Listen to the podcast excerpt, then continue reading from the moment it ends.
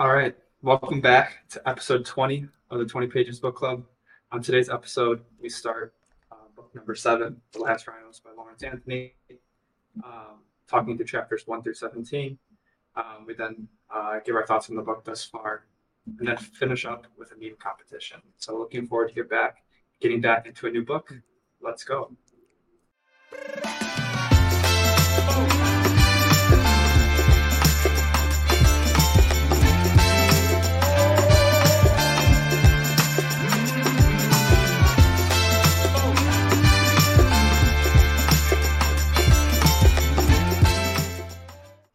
All right, welcome back. Episode 20.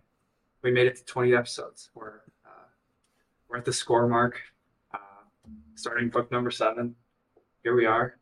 Yeah, so why don't we get right into a quick weekend recap since uh, our fellow um, member Tyler came back from a trip. Why don't you start, sir?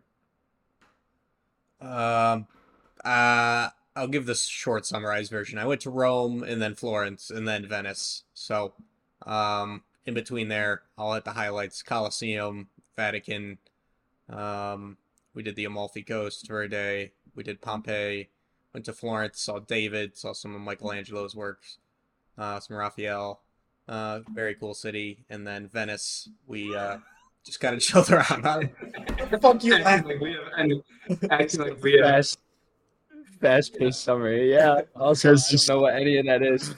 You Just don't, toss some buzzwords. you don't know the Teenage Mutant I know. Ninja Turtles?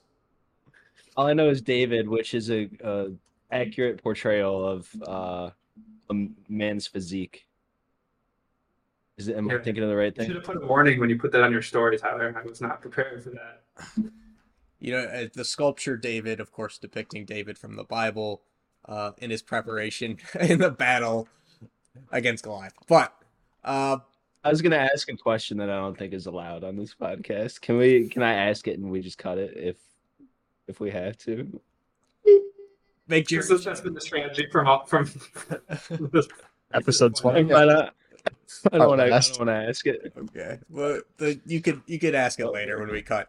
Um, Okay. that that was basically it. I mean, the trip back sucked. U.S. Customs is awful. Uh, I would rather. I mean, our country sucks. That's all I'm gonna say. Um, Your flag. So, yeah, it's okay. I don't care. They they suck. Um. Anyways, uh, yeah, that's about it. Uh, I really enjoyed it. Uh, nice to have time off. I can't wait to see what Christian prepared in the summers. Kevin, Thanks for passing it on to me. And thanks for sharing all about your trip with Yeah. 10 with the names of 10 cities and 10 pieces of art you saw. Um, because I just have a picture. Just That's the rundown that I got at home too. I didn't even get much more than that. what, Well, what, what around Michelin- town? They accidentally went to a Michelin restaurant. There was that. Tyler saw some French girls at a wine tour. There was that. did you did you make did you Did you we we yeah, we did you did you put on a show a clinic is the clinic back no, I just stared at them awkwardly the entire time. I can't tell if you're serious Good job. uh all right. not. I'm sure Dave would have been a good wingman for you Word, word around town is the Brazils were just shit faced the entire time, so Tyler doesn't actually remember any of it. That is partly true. Did your family get shit faced at the wine tour? Uh, my brother did for sure. Jason wow oh shit. Not you? Uh, I can handle my alcohol. Okay. um, someone someone answered the picture of Tyler Tyler on, on Christian's basement floor So part remember of our our press meeting. birthdays. Birthdays sent him home in, sent him home in the in the Uber Some random Russian Uber driver. In the Uber luxury. All right. All right, we don't we don't got to slander Tyler. So, well yeah he said that you, you can't say that I gave a side eye when I said it. all I can't tell with your glasses on yeah, four. Okay, I'm kidding. I'll go next. Uh, I had a pretty The way you're laughing at a four eyes joke in 2023. all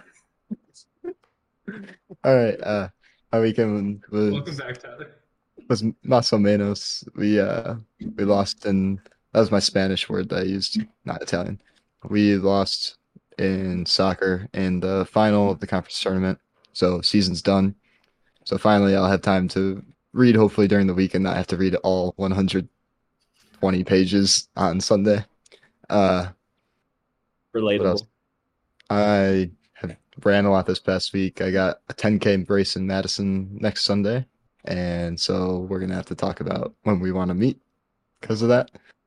But it's in the it's in the morning, so we can still meet at night on Sunday. But anyways, we can talk about outside of this. Uh, besides that, just a ton of alumni were back in town, a ton of friends, so they stayed here. We had a ton of people at the house, so it was a fun, fun little weekend.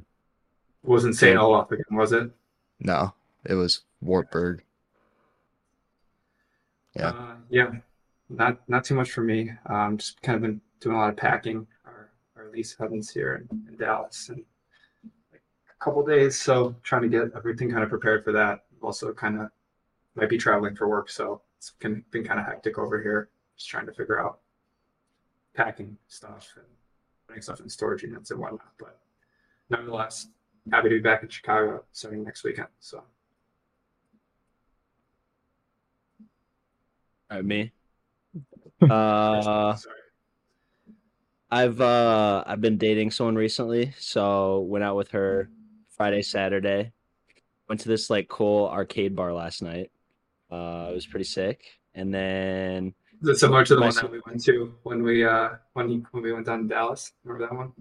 Arcadia. I don't I don't think I was there for that.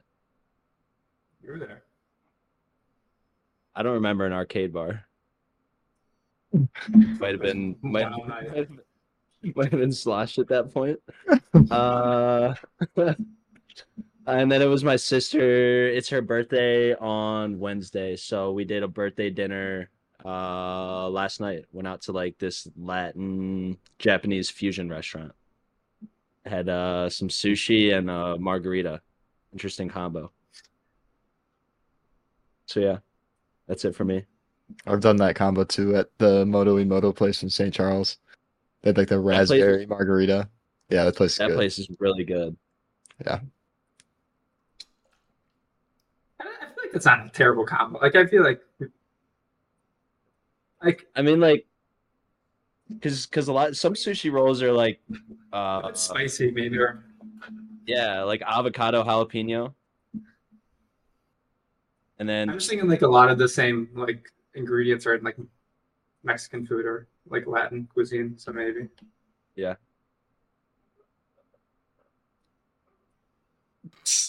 All right.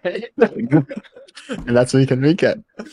No. Tyler, you're, you're you're supposed to be the transition guy. well, I, I've I've I've handed off all of my responsibilities, so with it's my great pleasure uh, to hand. Wait, to you've handed off one responsibility, with the chapter summary. Well, that means you also have to do the awkward transitions. no. Uh, I guess during the chapter, sure, I'll take that on. Okay.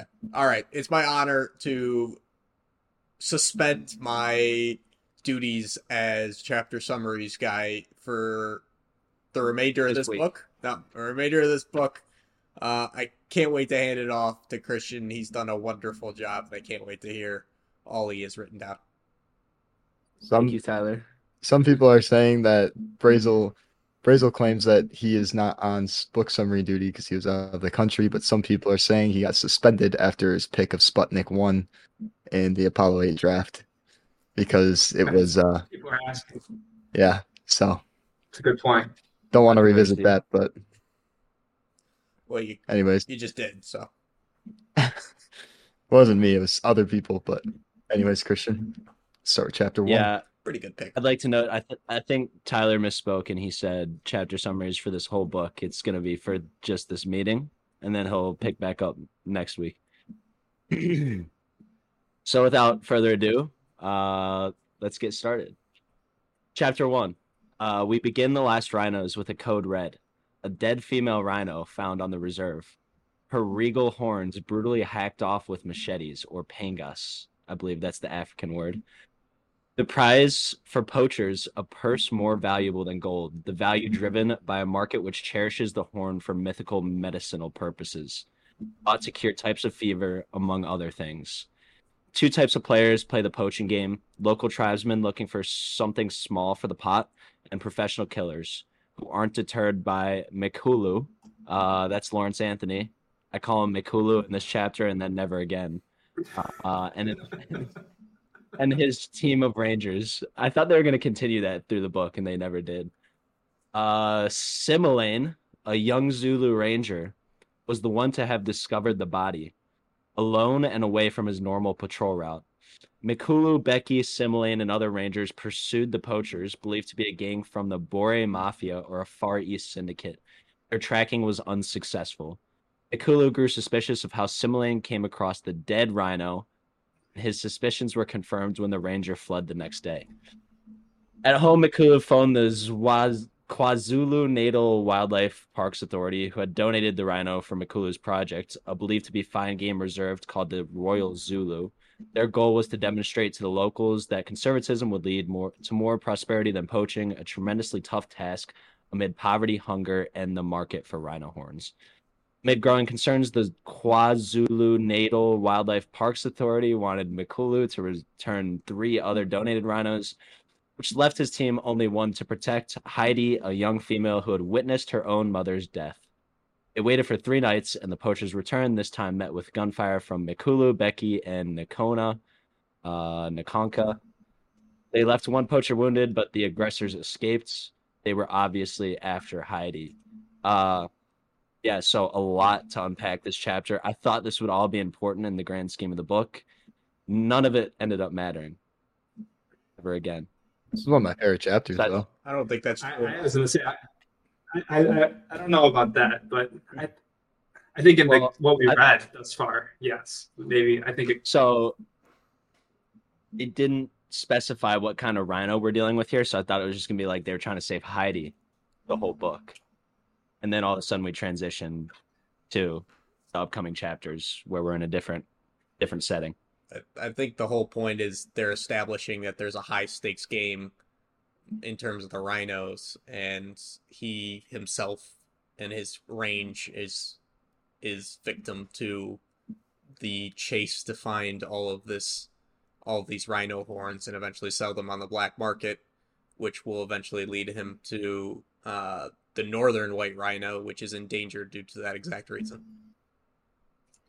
Yeah, I, I think this more so established just like the high stakes, like Tyler said, like of what Lawrence deals with on an everyday basis, and kind of, I mean, we we later find out that one of his guards was kind of an inside player, so like, just kind of more so like the extent and the scope of the problem is the kind of the way that I interpreted it as. I, th- I think there's some idiosyncrasies that carry over from this chapter. Like you have the the person working on the inside, which kind of comes up later on, and then obviously the uh the greed for rhino horns uh and poaching, which comes up later. But a lot of the characters in this chapter really don't transfer over to the rest of the book. This chapter also, actually, I don't know exactly if it's this chapter or the next one when they talk about why the horns are so valuable. But I honestly, like, I knew they were valuable, but I didn't really realize why. So that was just good background to get. Yeah. Yeah, I- I mean, I I really actually enjoyed this chapter. I thought it like grabbed my attention and it kind of Yeah, when when I read this, I thought this was going to be a sick book. And not anymore. We'll see. Okay. Kevin likes the action. Yeah. I yeah. have my gripes. Any other thoughts, Nope. Tyler? No, I have oh, not. Oh, you looked like you had a thought. No. Okay. All right. Chapter two. A week later, Lawrence at Anthony, previously Mikulu, that's his real name, speaks with Julie Lawrence, one of South Africa's top TV journalists. She had heard credible reports that there were fewer than 15 northern white rhinos left in the world, left in the wild, all situated in the DRC's G- Garamba National Park, which had been abandoned by authorities. Anthony knew he had to step in. He immediately recruited his two sons, Jason and Dylan, directors of the Earth Organization. They invited Grant Morgan, a logistics expert, and Marga Marzalek, an administrator. Everyone was captivated with the idea, but they were going into the DRC, which had been surrounded by turmoil for three decades. Security was needed. Anthony met with JP Foray, an ex Special Forces operative. His deep love for wilderness wasn't enough to immediately subscribe him to the mission, and he ran through the problems that would need to be addressed. They would need planes and helicopters, and with that fuel, they would need the best fighting men for the job, armed with H plus K MP3s, Berettas, 20 millimeter grenade launchers, and maybe even RPGs. They would need funding. Uh, it would be crazy to enter the DRC through U- Uganda, which was controlled by the Lord's Resistance Army, so they would have to take the long way through Kinshasa. Finally, once in, they would be exposed on the ground, have to track down the 15 northern white rhinos, fly them to a safe holding area, or what they call a boma, with a heavy lift helicopter, and fly them out with a big holding plane. Despite the odds against the mission, Foray volunteered. Lawrence and Jason met with Ambassador Bene M'Poko at the DRC embassy, and their initiative was approved. I guess what do we think about what do we think about the initial hurdles here? I'll be interested to see what develops with the LRA. Um, they're not really an organization anymore. Spoiler. But uh, I'll be interested to see how that coincides with the book and maybe steps that are taken against them, not due to what Lawrence Anthony's doing, but just the politics behind that at that time. Yeah, I mean, I I think uh, we have a knack for finding uh, just one upping on like the world's worst people to talk about in in a book. I mean, I think we'll we'll talk about a little bit later, but Joseph Kony is definitely sh- shoots straight up the list of awful human beings. Um, so yeah, I was also Yeah. interested, um, and this is one of the reasons why when I put this book on the list is because I knew it talked about the LRA, and I knew the LRA was involved with some of those people, so I was interested to see how they played in a part with this. I was uh, telling Tyler uh, while I was putting together the summaries. This book reminds me a lot of Lost City of the Monkey God, like different mission, similar problems surrounding uh, them being successful in the mission. A lot of geopolitical turmoil, uh, a lot of natural elements, mosquitoes, disease. Uh, reminded me a lot of that, and then JP Foray reminds me a lot of the uh, I forgot what his name was, but the special forces guy they had on that mission too. JP It's a good point. Um, Heineke. Heineke. Heineke died. No, no, no, no. He he was the bribe guy. like- They don't they don't have a bribe guy. Yeah. They don't. Yeah, I had that exact same thought though, Christian. And I, just like I said for the Lost City of the Monkey God, I enjoy the parts where there's action and not as much the geopolitical stuff that's going on, but the chapters where it's like talking about the animals and how Lawrence is like able to. That part's really interesting to me. How he's like able to understand the animals so well. Like if you put me in front of an elephant, I'd just be like, "Oh shit!" Like that thing. That thing's fucking scary, and he's just like calm and like knows what emotions they're feeling and stuff. But the geopolitical stuff to me isn't as interesting.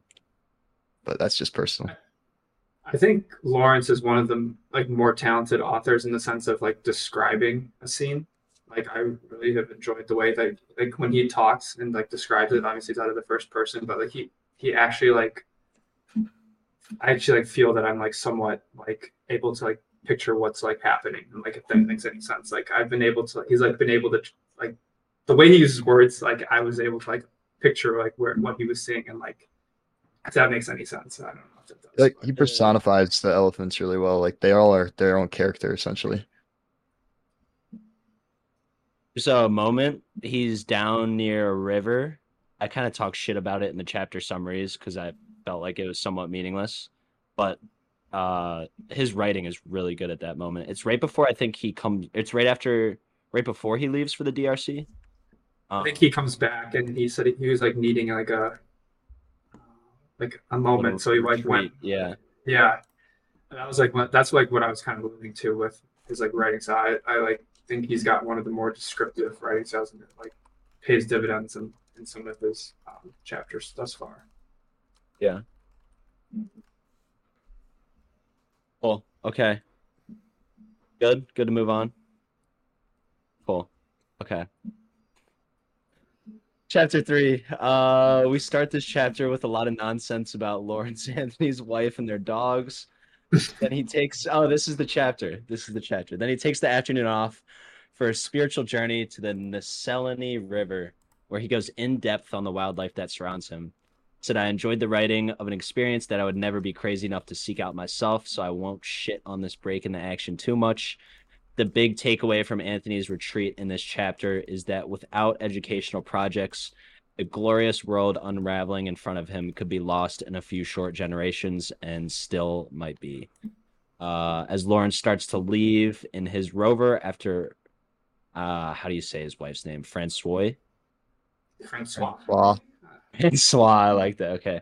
After Francois summons him to dinner, he has a run in with the elephant elephant herd on the reservation. He notices Nana, the matriarch, had given up her role in leading the pack to the second in command, Frankie.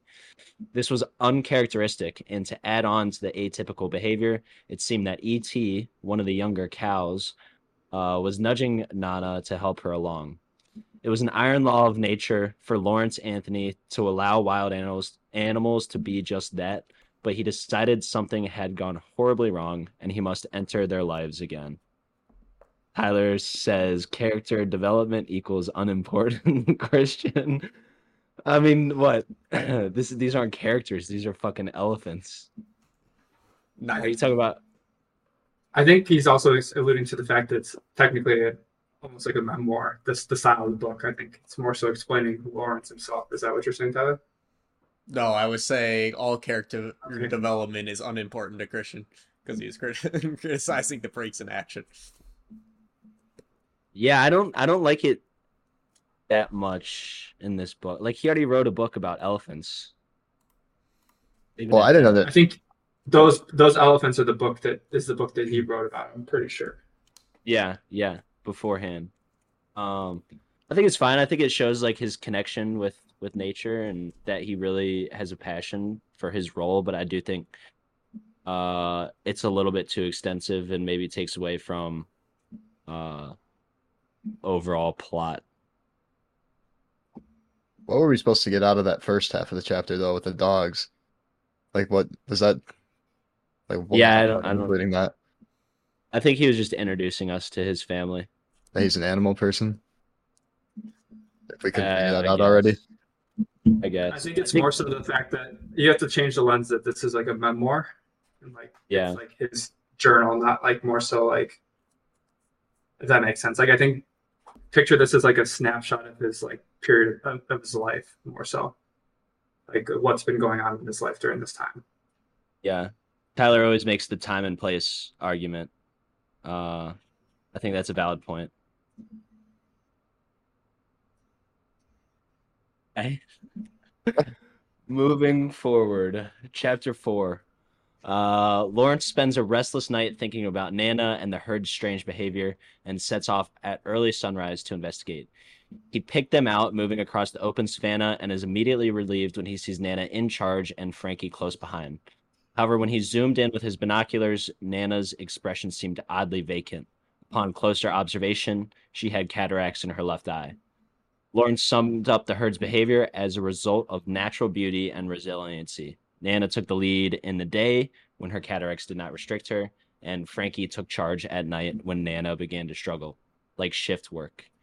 He made a call to Cobus Raath, the elephant expert who had brought the herd to Thula Thula, he had some veterinary students with him that needed practical work and promised to make plans to bring them to the reservation.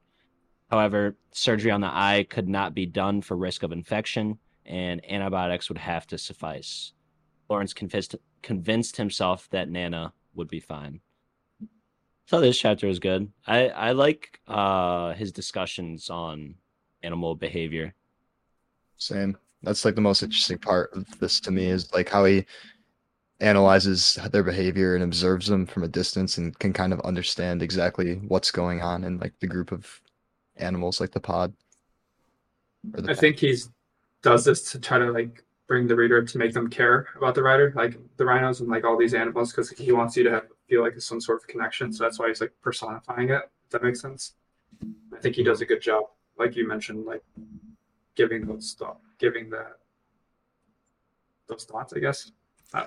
I think in the last two chapters, one of the things that he's trying to put across with introducing Nana and the elephants, um, to me, is when it is acceptable to intervene in nature. And I think that's part of the big role as a conservationist is understanding when it's appropriate to interact with nature and when it's not. And I think a lot of the things that he's talking about with the elephants now and he's how he's willing to help and try to give surgery is going to pay dividends later on with the rhinos in terms of things he's willing to do to help save them potentially down the line because it is a gray area in terms of how much can you interact with them uh, especially when it's not your community. Obviously we're talking about a uh, we're going to be going into central africa here and that's not as you know community. So what is acceptable and what's acceptable by the locals is not always the same thing. So I think it'll be interesting, and I think that's why the elephants have been brought up to this point is just to illustrate early on that there is that gray area, and how far it's willing to go is going to be interesting. He does a really good job of sharing his relationship with them too, and how much he cares about that. Like the how he never wants to have a gunshot go off around them because that might like hurt his relationship. You see how much he really does care about the animals too in a lot of these chapters when he's like observing the elephants and trying to care for them and stuff. So I do think that he does it as well because he wants to get the point across that the issue with the white rhinos is not siloed. Like it's an issue with other species, it's an issue with our world now as a whole. Uh like nature is dying and I think Jared, you said it like he wants you to kind of feel something for these animals, and he wants to drive the point across that um, it's a it's a larger issue than just saving the last white rhinos. Yeah, I I think I mean like even if you open like the first page of the book, like the whole uh, paragraph that says basically that they condemn the governments of a bunch of Southeast Asian countries, basically saying that they use the rhino horn for traditional med- medicine that could be like technically replaced now. So I think it's just like goes straight off the bat that like basically what you said, Christian. So I agree. Okay. Chapter five. Uh Cobus and the veterinary students arrived as planned. Unfortunately, the elephants had been tracked into a ravine, which was extremely unusual. Anthony summed up the behavior to an elephant's incredible intuition, one which is considered anecdotal by critics, but which the great Dr. Ian Player described as a sixth or even seventh sense. The elephants knew something was afoot and were attempting to dunk, duck Anthony and team. Uh, eventually, the team got in range of the herd, and Nana began to approach, sensing Lawrence Anthony's presence. They darted her and applied the antibiotics amid an unsettled herd 30 yards away, and at one point even had to fire shots at a sugar. I don't. I did charging. not use this word. Charging Frankie. Char- charging at a charging Frankie company. Uh, Anthony feared he had broken the sacred trust between him, Nana, and the herd. A couple days later, he tracked down the elephants. At first, they reacted poorly to his presence, but it was Nana, the last to sense that he was there, that calmed the nervous energy. She approached him and said hello while he rolled down the window in his rover. To Anthony's disappointment, the eye was no healthier and he feared she would eventually go blind. But he was relieved that Nana was still paying attention to him, even if the herd was a lost cause. I think we've discussed the question that I put forth uh, at the end of this. So, yeah. Yeah. Any thoughts? Yeah. No, I think I think I think we talked about everything. It would be yeah, yeah. Uh, fine to move on. Jared, I do want to make a comment. I don't know if you're hitting your desk or something, but your mic is making a lot of noise. So, uh, sorry. Yeah, just a lot of popping noise. So, just throwing it out there. All right. Okay.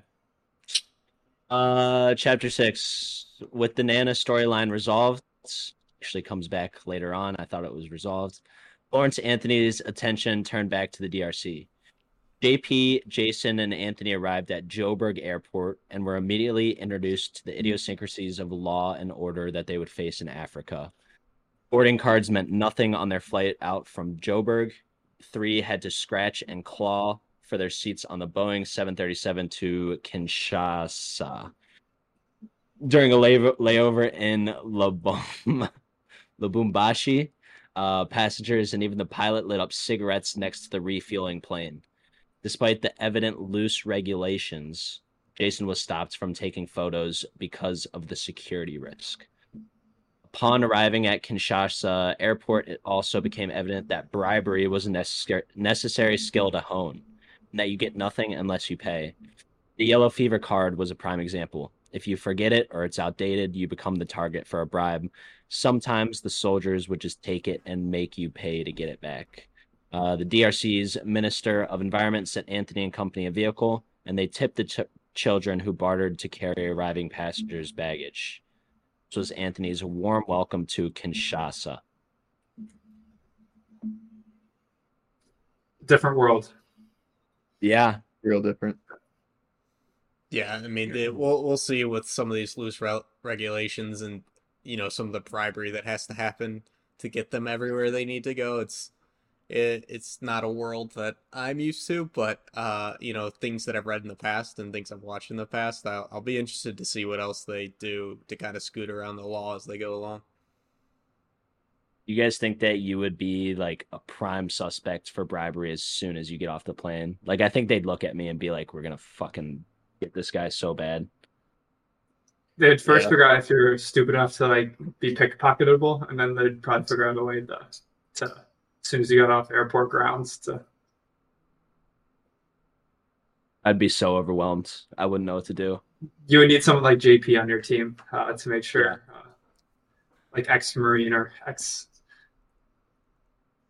This is a good scenario for uh, what's his name? Our guy, Heineke. Bruce Heineke. Bruce Heineke would have loved this mission. Dude, he would have he would have eaten this chapter up.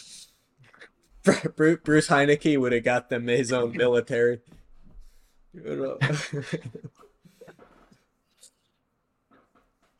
Okay. Uh, Bruce Heineke would have talked to the LRA. I'll swear on that.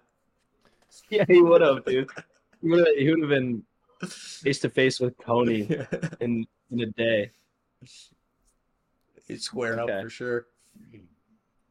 All right. Uh, chapter seven. Anthony, Jason, and JP traveled through the center of Kinshasa to the Ministry of Environment offices to meet with DRC's Minister of Environment, uh, Nature Conservatism, Water and Forests, uh, Anselme Enerunga. The group outlined the project, which would come in three phases. Uh, the group outlined the project for the minister, which would come in three phases. First would be the reconnaissance trip, then an aerial census, and finally the rescue itself in the third phase. Enerunga accepted the group's participation with open arms and gave his approval. He had also arranged for them to meet with the director general of the Congolese Institute for National Conservatism, the ICCN. Remember that organization? They suck. They met with the ICCN chief and several directors the same day.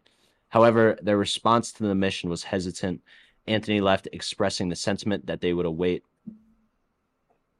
Uh, Anthony left feeling that he would have to wait further communication. Uh, what he soon realized was that they were dealing with a politically intricate situation.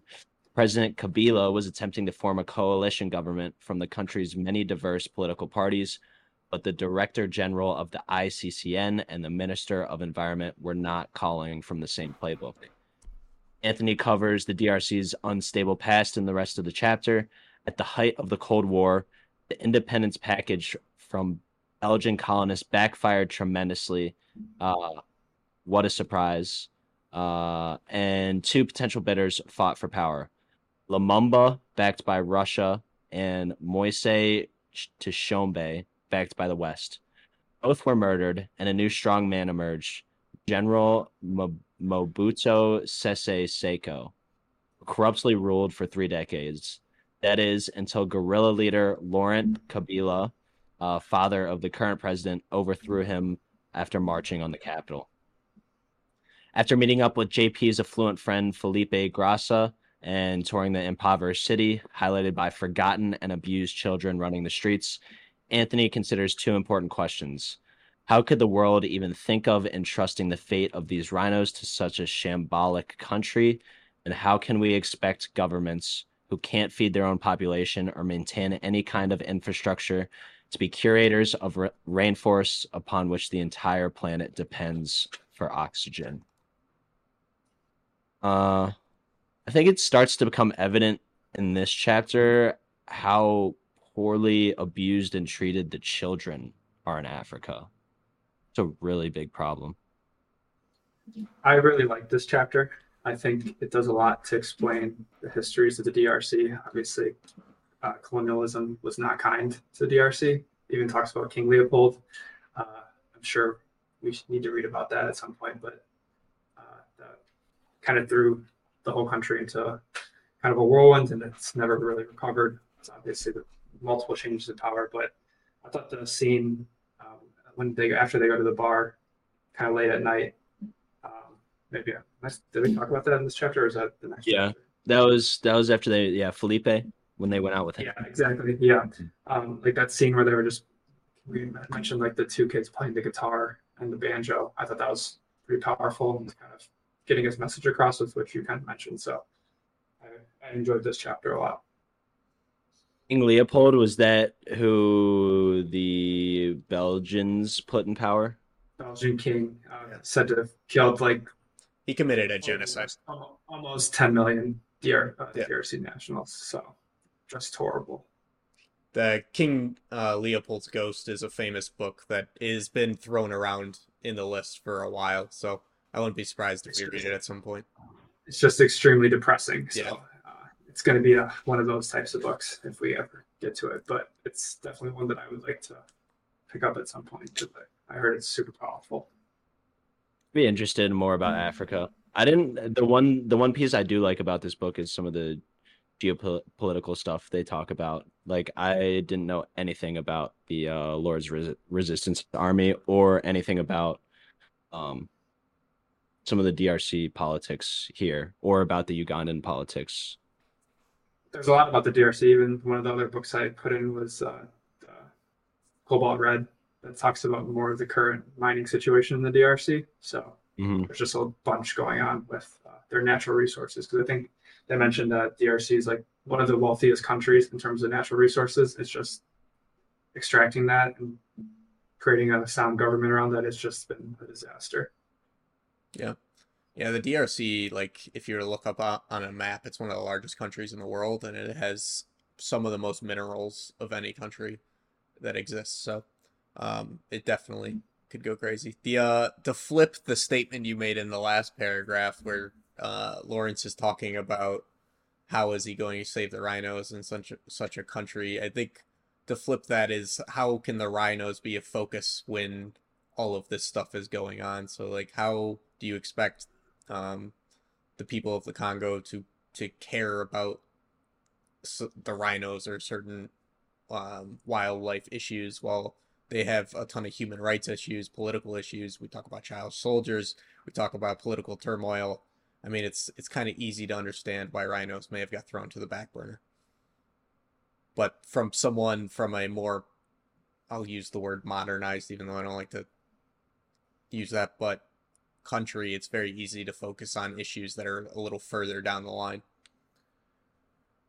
And even building off that, like that, that political turmoil and the the human rights stuff, that obviously leads people into the poaching part, which is why the rhinos are in the situation they are in the first place, just because people obviously need money and are trying to survive and be not be in a situation where you're poor and on the streets and your children are dying at a young age and stuff like that. So kind of goes full circle.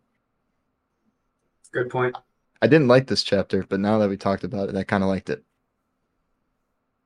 Wow.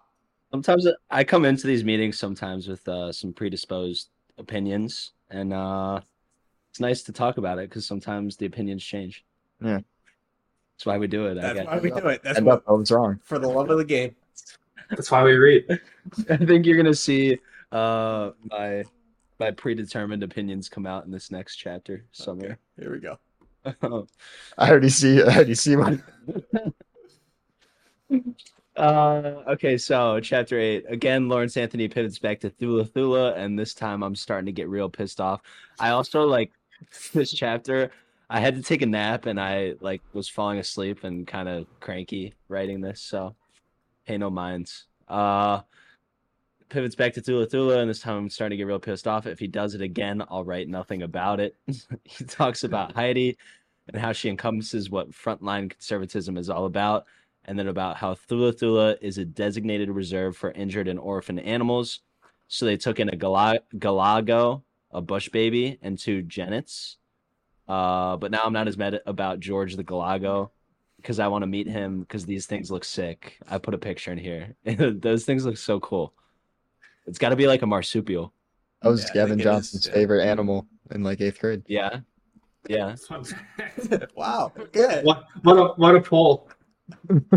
What a poll. I don't know how you remember that. And then uh, I included a picture of a, a, a genet in here too. Looks like a mischievous little fuck. It's also I think in the if you the pictures. Um, We have pictures. there's pictures there, black and white, but And page 148. We, we didn't get to them yet, but We haven't got there. I think it. Yeah, this this thing looks like it's plotting something. Uh okay, I see the pictures now. Uh anyways, so back to the actual plot. Anthony's team continued to make progress on their end despite the ICCN's filibuster. Uh Dylan pulled everything together. I said it's starting to look like Dylan's the weak link on the team because they're they're throwing in specifics of what everyone else is doing, and then they just said Dylan pulled everything together. Um, Grant Grant sourced food, equipment, provisions, vehicles, fuel, satellite phones, first aid, and even a helicopter. And JP recruited some of the some of the hardest ass motherfuckers. Uh, reminds me of that. Uh, who's who's the guy who's like, I'm gonna get all all the hardest men together in the same room. Uh, David Goggins. Pause. Uh, finally, they received an email from the ICCN granting them authorization to visit Garamba. The one caveat being that African Parks later mentioned this was only a go ahead to take a look around. Regardless, the first phase of the mission, reconnaissance, was a go. Bridget found a Christian mis- missionary organization, the Mission Aviation Fellowship, MAF, to fly the group from Kinshasa to Garamba.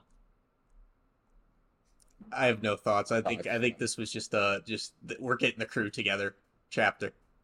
Yeah, I thought of uh the the Wolf of Wall Street recruiting scene Yeah. for some reason. Reading this chapter, It's like on the phone. He's like, It makes me think of like Those- the first couple scenes in like the Avengers movie where it's just like, okay, here's all the characters, they're coming together.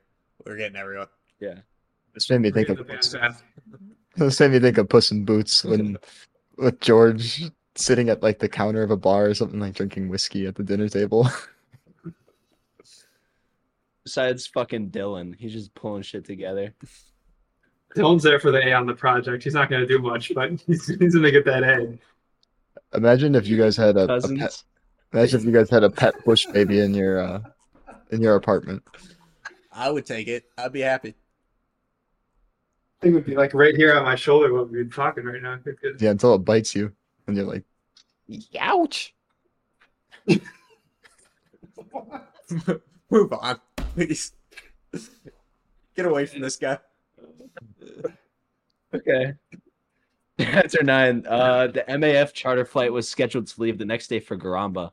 First, JP and Lawrence had to had business to take care of with Laurent Guepin, a Belgian in a senior position in the MONUC, a twenty thousand strong UN peacekeeping army in the DRC. Officially, the business was for Lawrence to speak with Laurent about the reconnaissance mission, but he had an ulterior motive. He wished for MONUC to declare the mission to save the rhinos a military operation and thus secure the C 130 uh, cargo plane that would be needed to transport the northern white rhinos. Laurent was hesitant, as previously that year, MONUC sent helicopters to Garamba, which were shot down in an attack by the Lord's Resistance Army. Still, he promised to do what he could for the mission. As a last parting caution, he warned the team to avoid the village of Nagero, where there had been a recent outbreak of Ebola. After agreeing to pay the two ICCN officials $150 a day for out of office expensive expenses, all my homies hate the ICCN. The party met at the landing strip in Kinshasa. Everybody was practically dressed for a hot and uncomfortable expedition, except for the ICCN officials who arrived in business attire. They boarded the plane, a Cessna caravan, and were off, flying over the Congo River and the Amazon rainforest, the latter of which Lawrence was be- bewildered to see signs of deforestation. After a quick refuel in Kisangani, uh, they made the last leg of their journey, finally arriving in Garamba. What what is the ICCN plotting? Like I I don't yet understand their motive for not allowing this to happen. I think it's just corruption and it, it, that, Yeah, I I don't know what else. I just don't want to work. I think I think we'll see it. At, I mean, I think he'll reveal it more as we go along. But I think there's definitely some, like, no one wants to give credit to the president because they, you know, they have ulterior motives, which they talked about in previous chapters. I thought it was crazy that he like he gets this like clearance from like the highest of officials, but then it's the people like below the people giving orders that are like causing the holdups here, which would be like crazy to think about. Doesn't he literally ask. Jose? And Jose says like they don't care basically.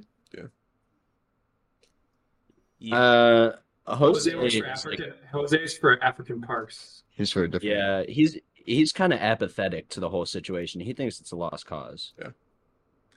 He's on. He's like boots on the ground, so he's like one of the only people that are that's like in Garamba. So like he actually knows what's going on, whereas like everyone else is in Kinshasa, nine hours away by plane. So like there's like a disconnect. I feel like about. Go ahead. Can I can I make a comment about the UN and how stupid they are? I, why why is a Belgian guy, uh, a Laurent here in the story, heading the UN mission in this area of Africa? Colonialism. No. I mean, that's just a lack. that's just a lack of history knowledge. I mean, it's no surprise the UN is the most inept organization on the planet, and they're absolutely worthless. So, Put uh, Brazil in charge. it's, it's, it's a, I didn't know that we were supposed to have these feelings about the UN. well, I mean, I, I'll let it. I'll drop it. Let's move on. I, I was gonna say I. Oh, go ahead, Christian. I on the ICCN topic, I found it interesting. I guess this comes up later, but uh, Laurent eventually pledges use of equipment to uh, Lawrence, uh, and the ICCN catches word of it, and then they ask uh, Lawrence if that means that they have use of the equipment too. So I don't know what they're plotting. Just shady, shady, shady people. Yeah. What I was gonna say though is like, uh, if anyone else listens to the PMT, they talk about how Jim Irsay uh, hired a, a plane to like carry an orca, Oh, the whales. Yeah. The whale, and I just couldn't stop thinking about the similarities between like them getting the C-130 for these rhinos. Hopefully, it goes a lot better than Jim Irsay and the orcas because uh, I think the orca passed away like five days after it took the flight. So You know, I'd read a book about orca conserve conservationism. Same. there's a, That, there's, a, that whole thing is intriguing. there's a good book called Blackfish. Fuck SeaWorld. it's based off of it's a ba- yeah it's based watched- off the, the, the documentary, but yeah. Yeah. Go ahead. Th- I watched the doc, and I think one night I got curious because I was like just watching orca stuff on YouTube, and then I Orcas looked are like or- Top orca of the food chain. Yeah, they remind me a lot of elephants because they're they're matriarchal too, I and they One- One time I stopped reading and looked up like rhino versus lion, and it just like cuts to like male rhino just like goring a lion. So it's kind of insane. I was at that, that point of the night one night, and I was like sick. can we, can we do that as one of the activities on? We just watched like a compilation of rhino highlights. We should all have to write. videos. We should all have to write like our own fantasy of like rhino versus and then put insert blank animal and we all have to write like yeah. that. I used to watch Animal Planet. Like I used to be one of those kids, and there was a show that actually did that. It was like they would do like animal matchups. It would be like walrus versus polar bear, like like fight to the death. Like it was sick. I That got was to it. look up what what show that was. That was a huge frat house activity after the bars. Oh yeah, just watching like slow motion chase downs of like leopard versus antelope. I love watching leopard versus alligator or crocodiles.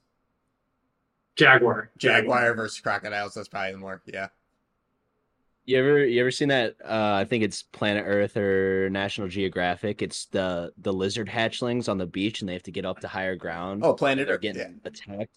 They're getting attacked by those snakes. Yeah. That's that's a that's a classic video. It's so good. Planet Earth is an all-time watch at all times. Yeah, Um, but okay, yeah, go ahead. We- Okay. Let's, let's we've gone off the rails here. Yeah, we got Okay. That might, that might, that's actually a great idea, though, uh, Christian. Just reacting to to Rhino compilations. That might be. That might have to be one of the activities. We'll do that next week. We could do a YouTube only special Yeah. reacting. No, let's just do that next week for our activity. It's all good. Okay. Okay. All right, Oh, Captain. that- wait, Uh, wait. Side note: the show is called Animal Face Off. Uh, you guys should watch it because it's sick. I'm gonna watch it tonight. All right. Chapter 10. All right. Chapter 10. Uh, upon arrival, the group inquired about meeting Mr. Jose Tello, who was uh, employed by African Parks to manage the park on behalf of the ICCN. They were told he was not expecting their arrival and he was unavailable. They waited until the next day. In the morning, they witnessed the ICCN game guards mustering in military fashion for the day's anti poaching patrols. JP pointed out how incredibly untrained the outfit appeared. They were no match for well armed poachers, and especially not for the LRA. Small village was visible less than a mile away from camp, and they were told this was Nagero, the Ebola infected village. Lawrence was reassured nobody could leave the village, but he was unsettled by its proximity. Still, there was nothing that could be done for the time being. At noon, they finally got a chance to formally meet Jose Tello. Uh, uh, much like the meeting with the ICCN, he was hesitant and dismissive of the help that Lawrence and team could provide. Lawrence assured him that there were a dude. I'm losing it in this uh, chapter. Sorry, myself together. Lawrence assured him that they were a single issue group focused on the conservation of the rhino, but Jose was unconvinced. The only positive feedback from the meeting came from Tello's counterpart, who seemed sincerely thankful for Lawrence and the team's presence. Later in the day, after asking to take a vehicle to go out in the reserve, Tello offered to escort Lawrence and JP. On this expedition, Jose seemed to thaw, and Lawrence discovered he was a truly decent guy, concerned for the conservation of the rhinos and other animals on the reservation. It became apparent that the LRA was closer than originally let on, and that poaching was widespread on the reservation. Sick. I knew the Ebola, the Ebola town was going to come up at some point, and there it is, right there. That was, That'd be so- scary. I highlighted that line in your summary because I he mentioned that he's like it seemed like there was something else up why they couldn't leave the village, but like no one ever said. yeah, he basically was Lawrence said it. insinuating that they're getting shot on site if they were leaving. Yeah. I was like, uh Well, and then JP gets sick later in the then is it this Yeah. chapter, and like Yeah. I'd be like I'd be like freaking out. I'd be like, you don't because do you guys remember that like Ebola scare that we had in the U.S. Like, and it was like, Yeah. Oh Yeah. man, like if this takes off, we are done. Like, You ever play uh dude I'm, I'm I I know I know, exactly. I know, what, you're, I know what you're about to say. radiation. the game pandemic Yeah. where sometimes you can make you can make the virus way too vicious and like it just kills everybody way too fast and Yeah. doesn't spread enough that's how ebola is basically Yeah. It just eats itself up, basically. Yeah. It runs out of victims very fast. But if you had a if you had a virus like that, which was highly contagious and maybe had a longer incubation period, be fucked. We would all be fucked. Still has no cure. This book was from 2012, and it's still running rampant in South in Central Africa to this day. So I feel like the DRC is the location of many outbreaks. water water sanity issues, just a bunch of other stuff out in the bush. So it's usually like village to village, like issues, if that makes sense. Like, oh, thought I went dark, but uh, I've been lost. I lost into They have an interesting I'll be on mute. Continue on though. okay. Uh, they have an interesting quarantine strategy. I don't think you could do that in the United States. Couldn't just like shoot everybody in the village. Yeah, definitely not. you got a point with that one. Definitely an Yeah, good interesting argument. way to go about it. All right. Chapter 11. Uh, Lawrence determined that the real threat to the mission was the LRA, and he employed JP to inform him on their background and cause.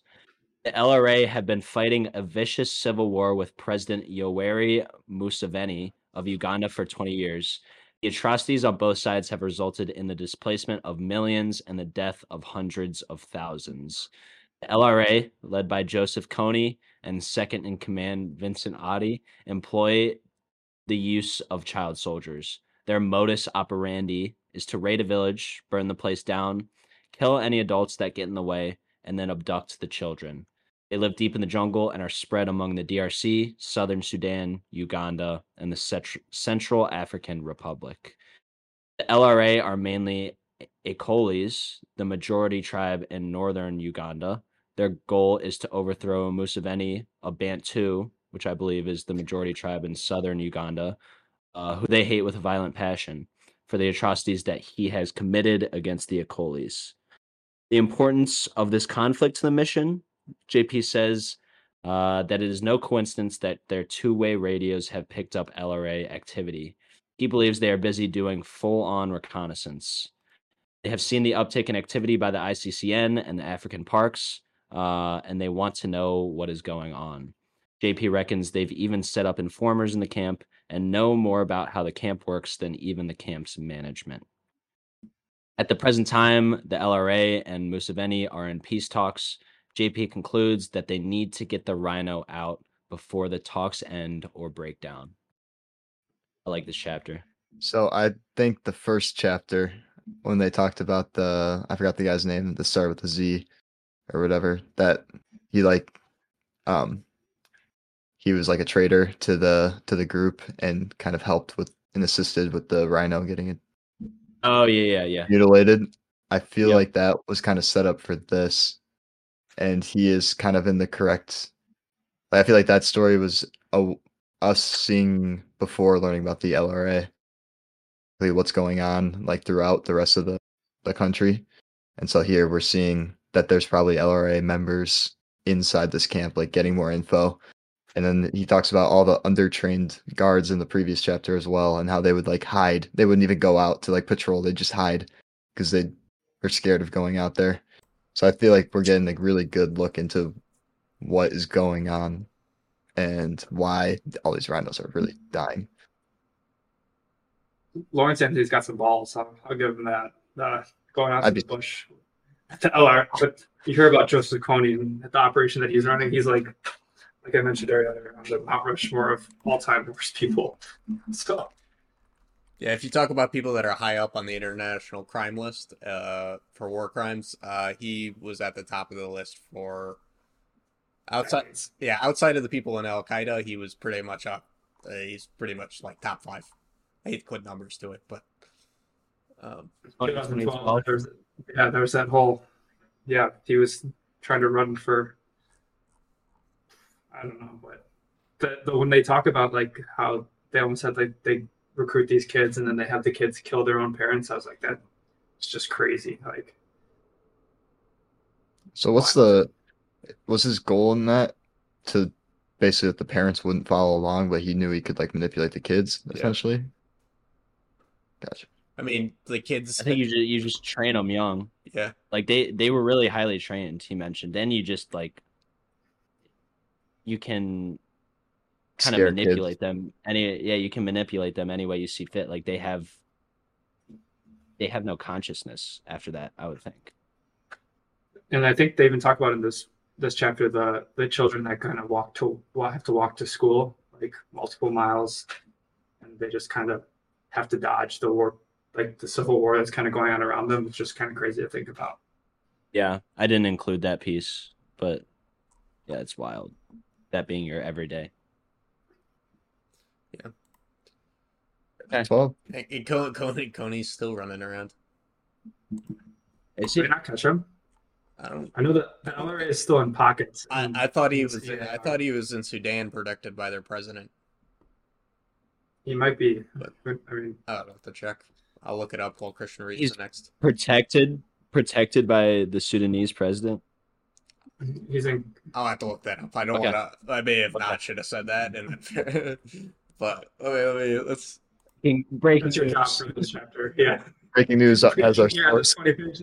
Yeah. The source, Tyler Brizzle. Uh, That's a great Instagram post right there. No, he also thinks he also thinks Sputnik one is also Go. Most That's important space space mission. mission, Yep. Okay, let's go. Move on. All right. Take it with a grain of salt. Uh, okay. Uh, chapter 12. Lawrence and JP wanted more information out of Jose.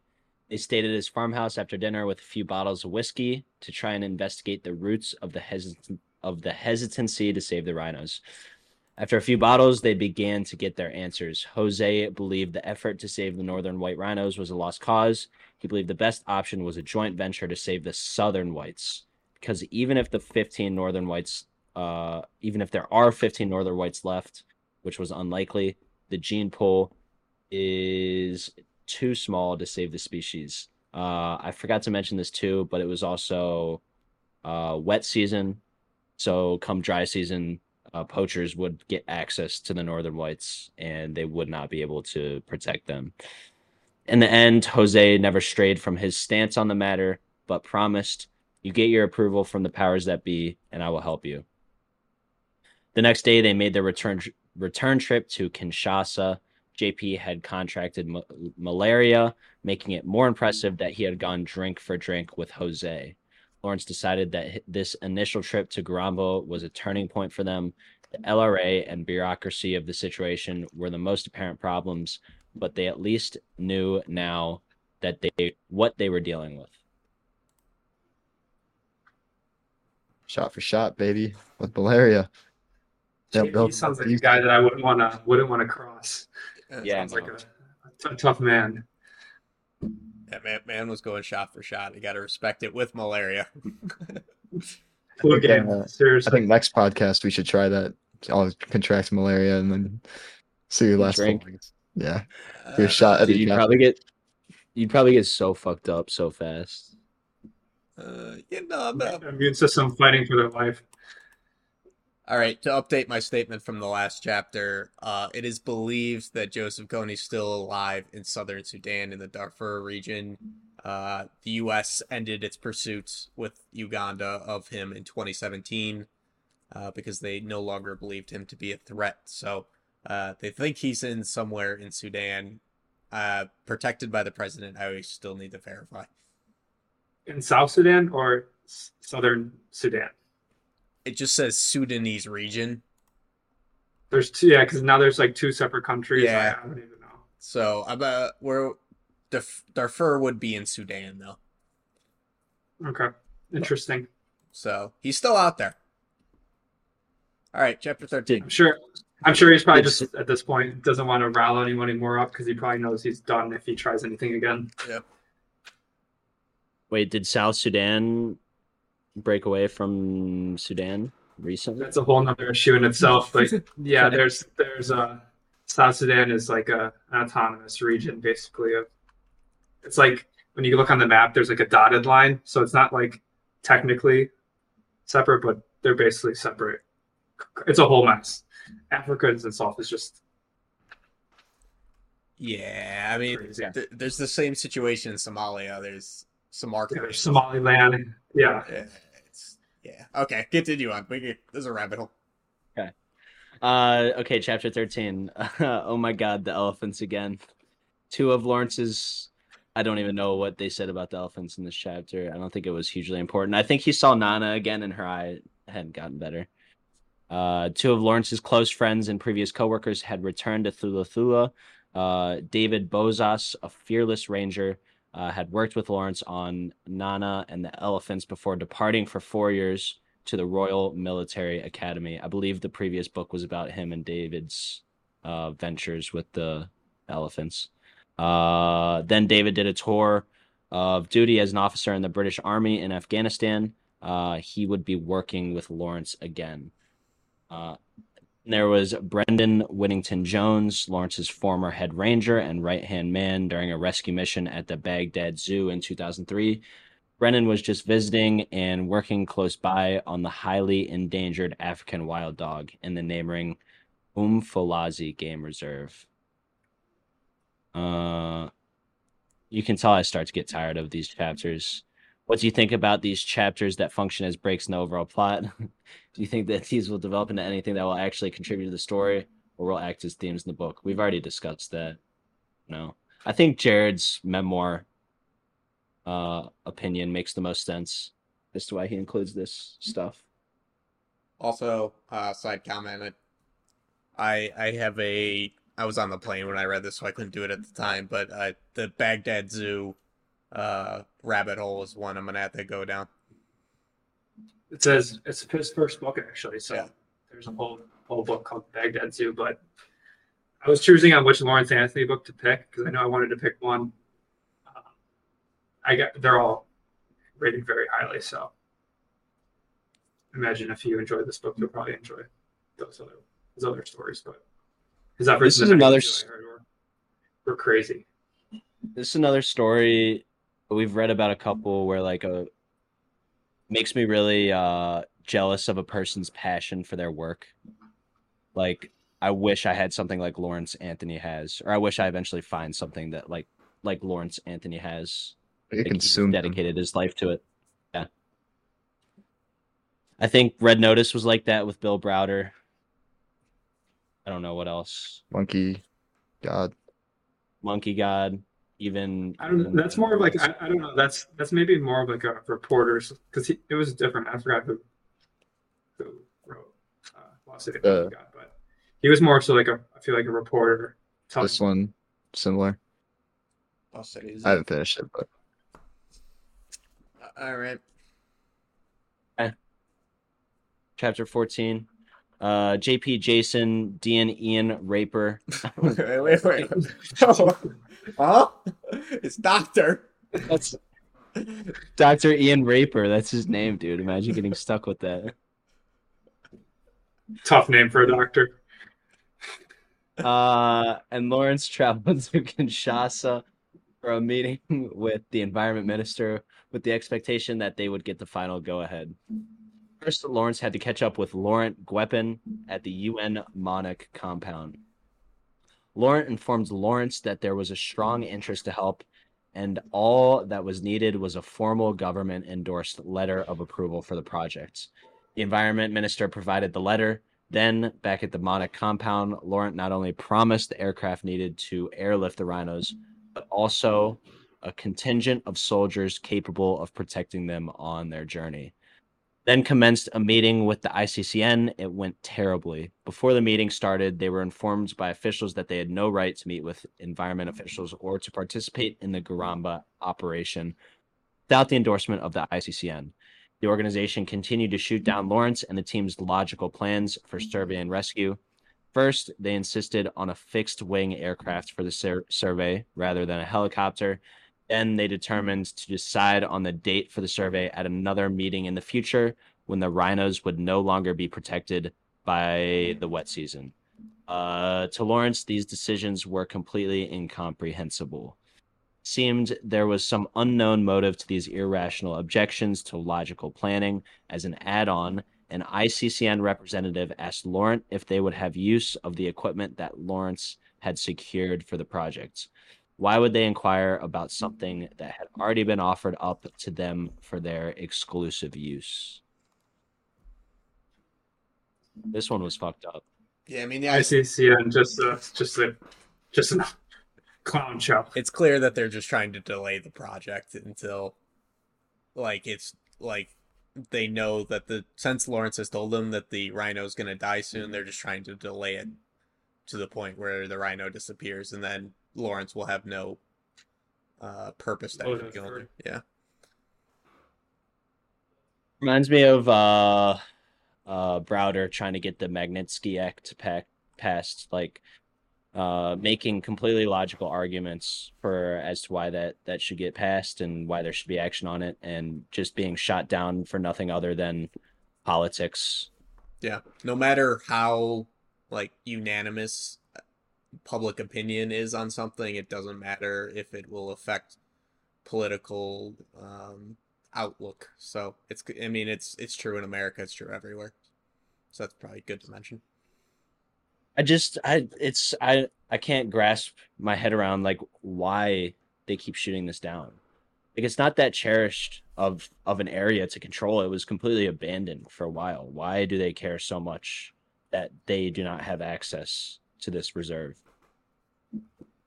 Yeah, I, I think Lawrence does a good job of like making you feel angry. Like I remember reading this and like I could feel like his anger and like being like this is just like the stupidest thing ever.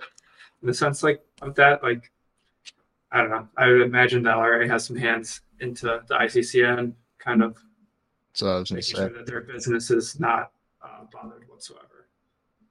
yeah, it's either time and money, or they have people on the inside that are that are working to stop it or slow it or filibust it.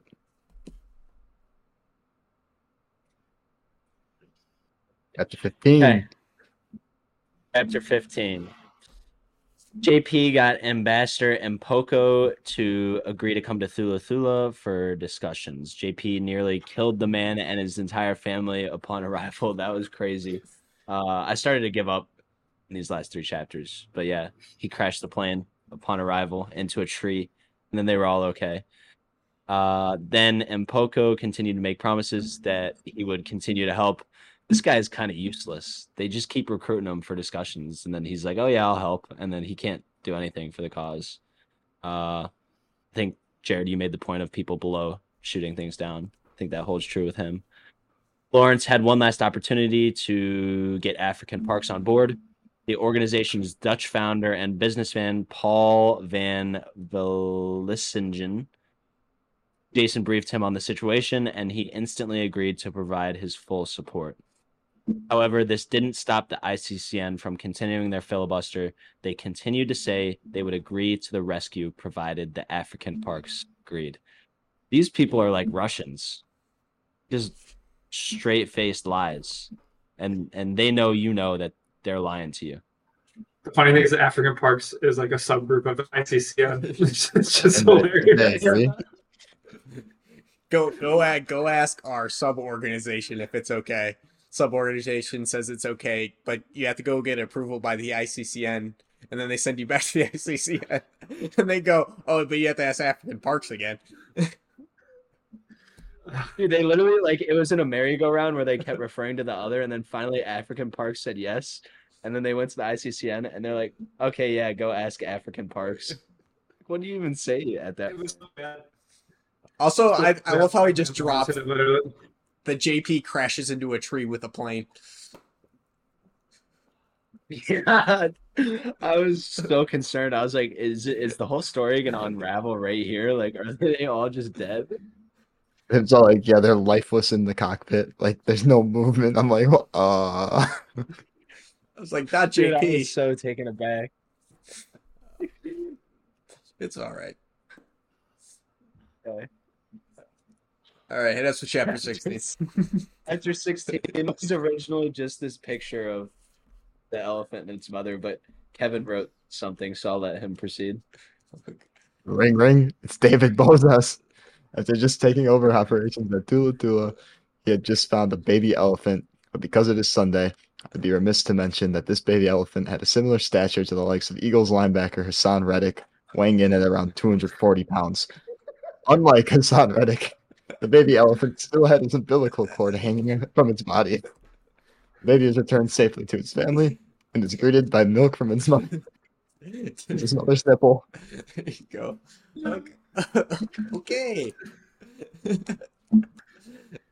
Uh, I don't know what to say to that. I think I think there are some missing details about the baby was thought to be dead. He believed, so the elephants gave up on it, and then it got up, and they were able to reconnect it through a daring mission with its uh, elephant family. Take I'm just doing summaries. Just doing summaries here.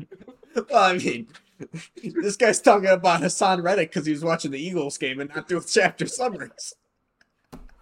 Yeah, that's a that's a really good analogy though. Like I couldn't I couldn't quite envision what a 240 pounds. Like I couldn't quite quantify that. And then you said Haason Reddick. That's perfect. John Jones. I looked it up. He's exactly 240.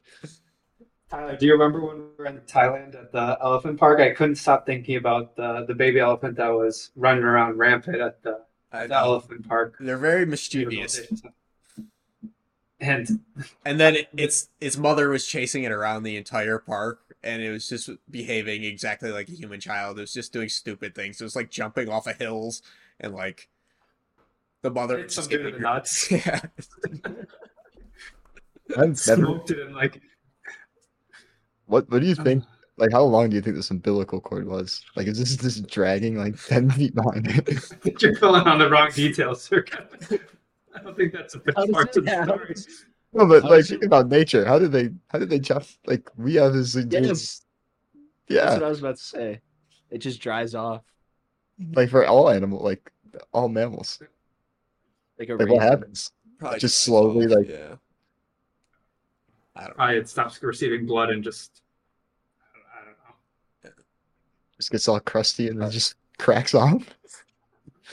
All right, chapter seventeen. Let's. Okay, chapter 17. Uh, yeah, I gave up. This was an intriguing chapter, but I was watching the Eagles game and The Lawrence proposes to go and Eagles won. Lawrence proposes to go and talk directly to the LRA and get them to stand down. He travels to Juba, where peace negotiations are taking place. At first, the delegation paid him no mind, but suddenly he is approached by the mediator of the talks, Professor Misama. He connects him with the LRA delegation, and a meeting is set up the next day at Juba Bridge Hotel.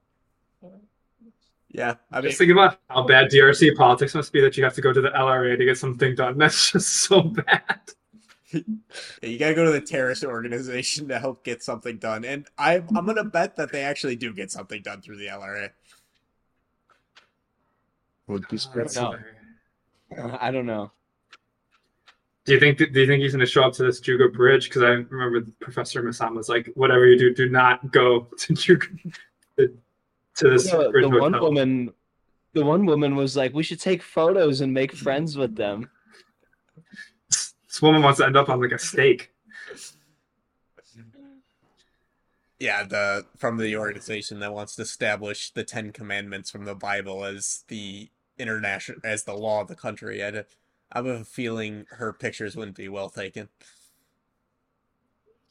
Uh, but yeah, no, I think it's very interesting. I think he's definitely going to go to the hotel, and I think he's definitely going to make a side deal with the LRA, which I don't know how that's going to affect the politics moving forward. I've had enough politics Yeah. for the day. yeah What do you say? Uh, What are, our, what are our overall thoughts in the book thus far? Before we kind of get into to meme.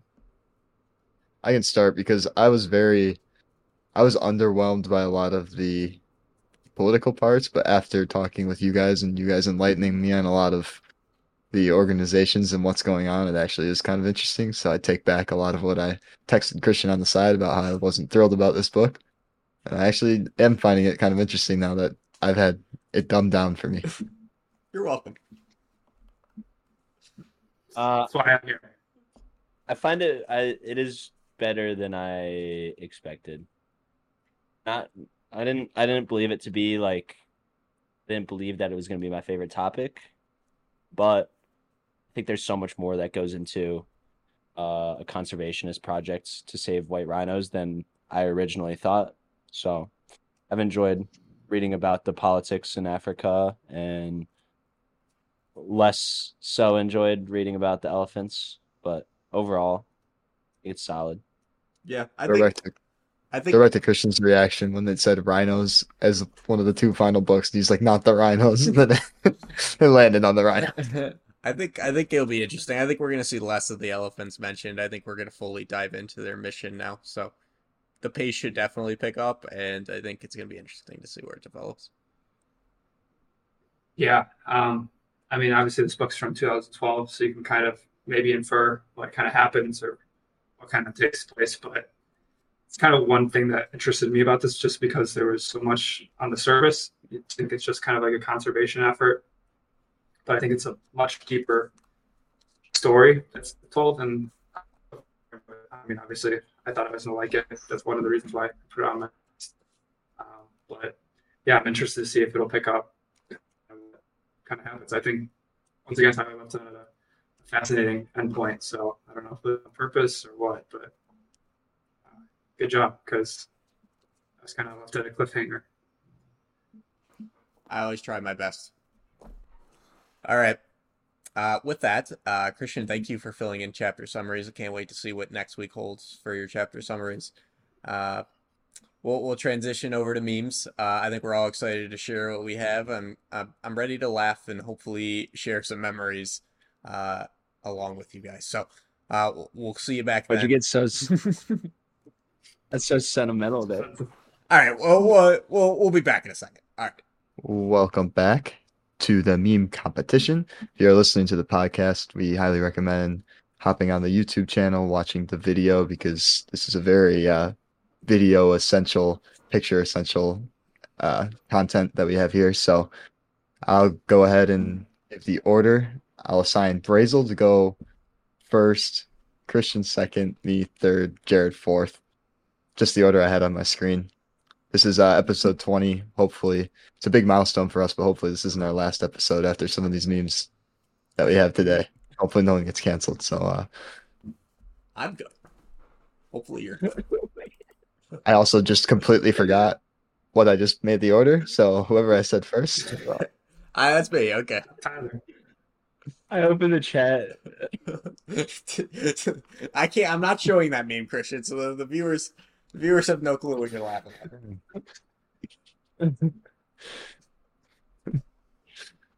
all right, all right, great episode of SpongeBob. We'll say. all right. Who? What's the order? Christian, Oh, it's me. Okay. gotta ease into it, you know.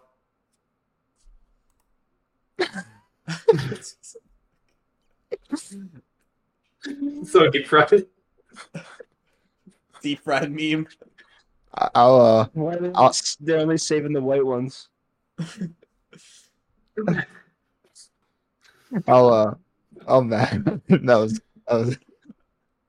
I'll match Christian's energy.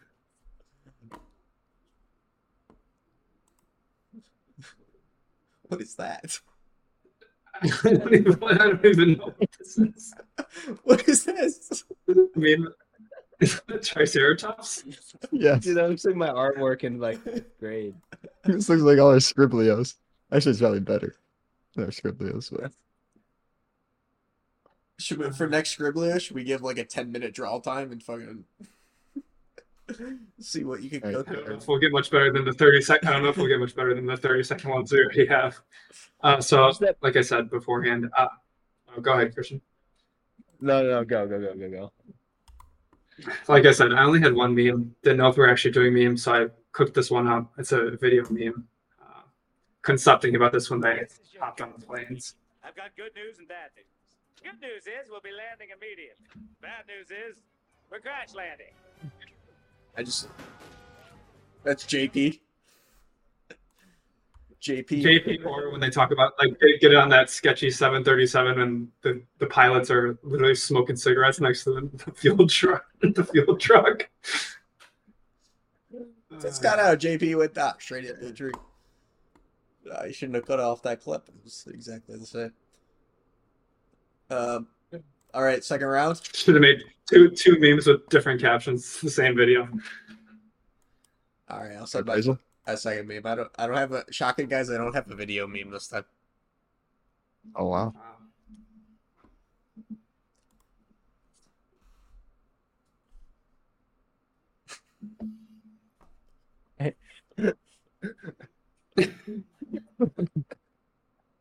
okay. Christian. Christian liked it. Uh, didn't not so much, but I'll match. Yeah. I know, but I know what to. I've tempered my expectations for Tyler's games. I know they're going to be way over my head or just like straight shooter. So I'm.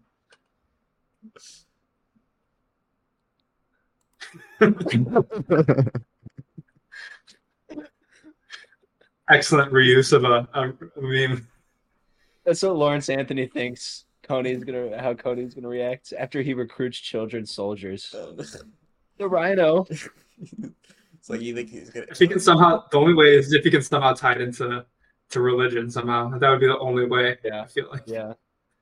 What if he does Right. really care about it though? Like he just. It's like you know what, this is a cause I can get behind. Well, I think he, Lawrence even mentions in the book. I forgot to talk about this, but like I guess in Ugandan culture, like the rhino is like a sacred creature. I think they talk about. Yeah. So interesting to see if that pulls through. All right. My second meme. Kevin.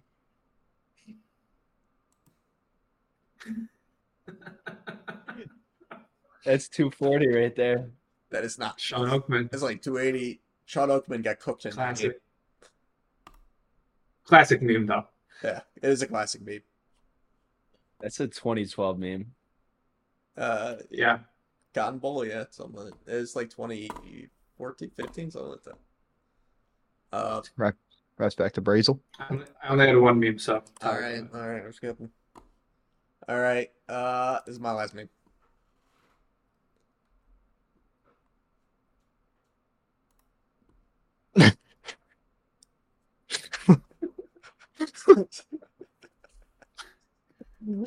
He would.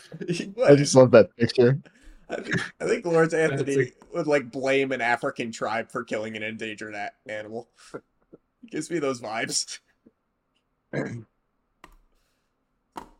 right, Kevin, go or Christian, go ahead. Christian. I don't. I'm. I'm out. All right, Kevin. Cart- cartridge empty. All right. Last meme. I, I love this one a lot. the fuck is that? Where do you find that? I don't even know what I'm supposed to think of this. Oh my god.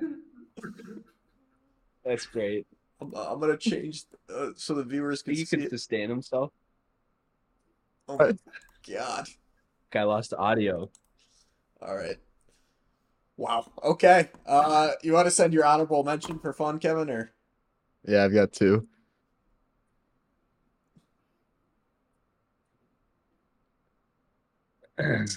It's just Elephant Man, and then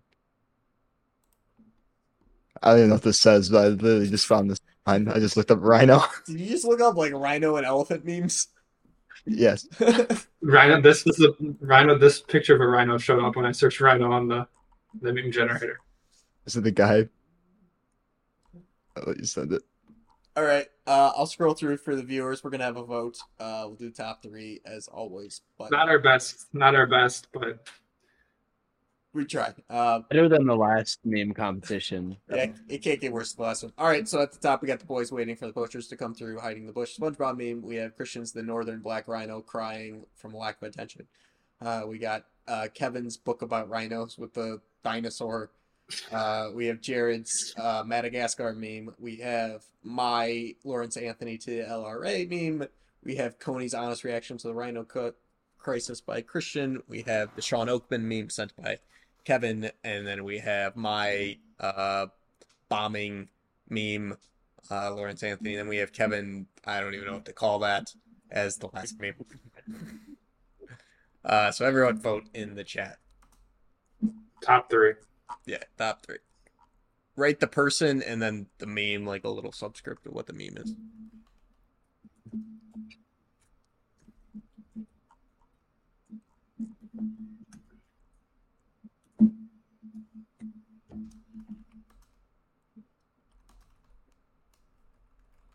I'm having a hard time picking a third one. Not a solid effort.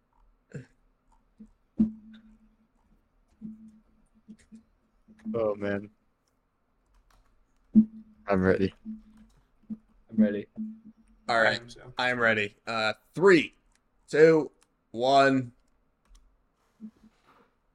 Uh, all right. So Kony, okay, Kony won. Yeah. Nine points. All right, simple enough. Uh, Let's go. Christian Black Rhino.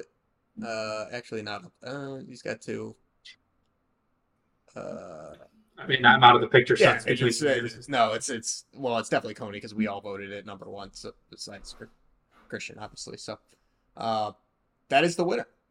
I think my plane bombing one is the second place, but not close to the top place. So, um, Kony. I don't think anything will ever beat Tatlin's lidar meme for from that. That was so that cool. one.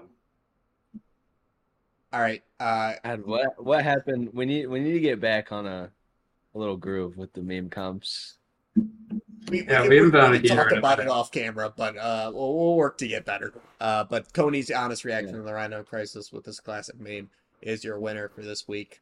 Um, yeah, pretty pretty good overall discussion today. Uh, the memes were better than last week. We'll work on continuing to improve. Uh, if you got any good ones, if you're listening at home, throw them in our Discord. Uh, good reminder to join our Discord. Uh, so, uh, you know, thanks everyone for joining this week. I'll hand it back to Jared uh, you know, to send us off and talk about what we're going to be doing next week. Yep. Um, so once again, thanks everybody for listening along. Um, for next episode, we'll be reading chapters 18 to 29 um, of The Last Rhinos. So continue reading through that. Um, and then I think we might be doing a YouTube compilation for our, activity. Uh, that seems to be the uh, the consensus. So if that changes, we will we will update. But um, yeah, looking forward to another great meeting next week, and we'll catch you guys. Peace.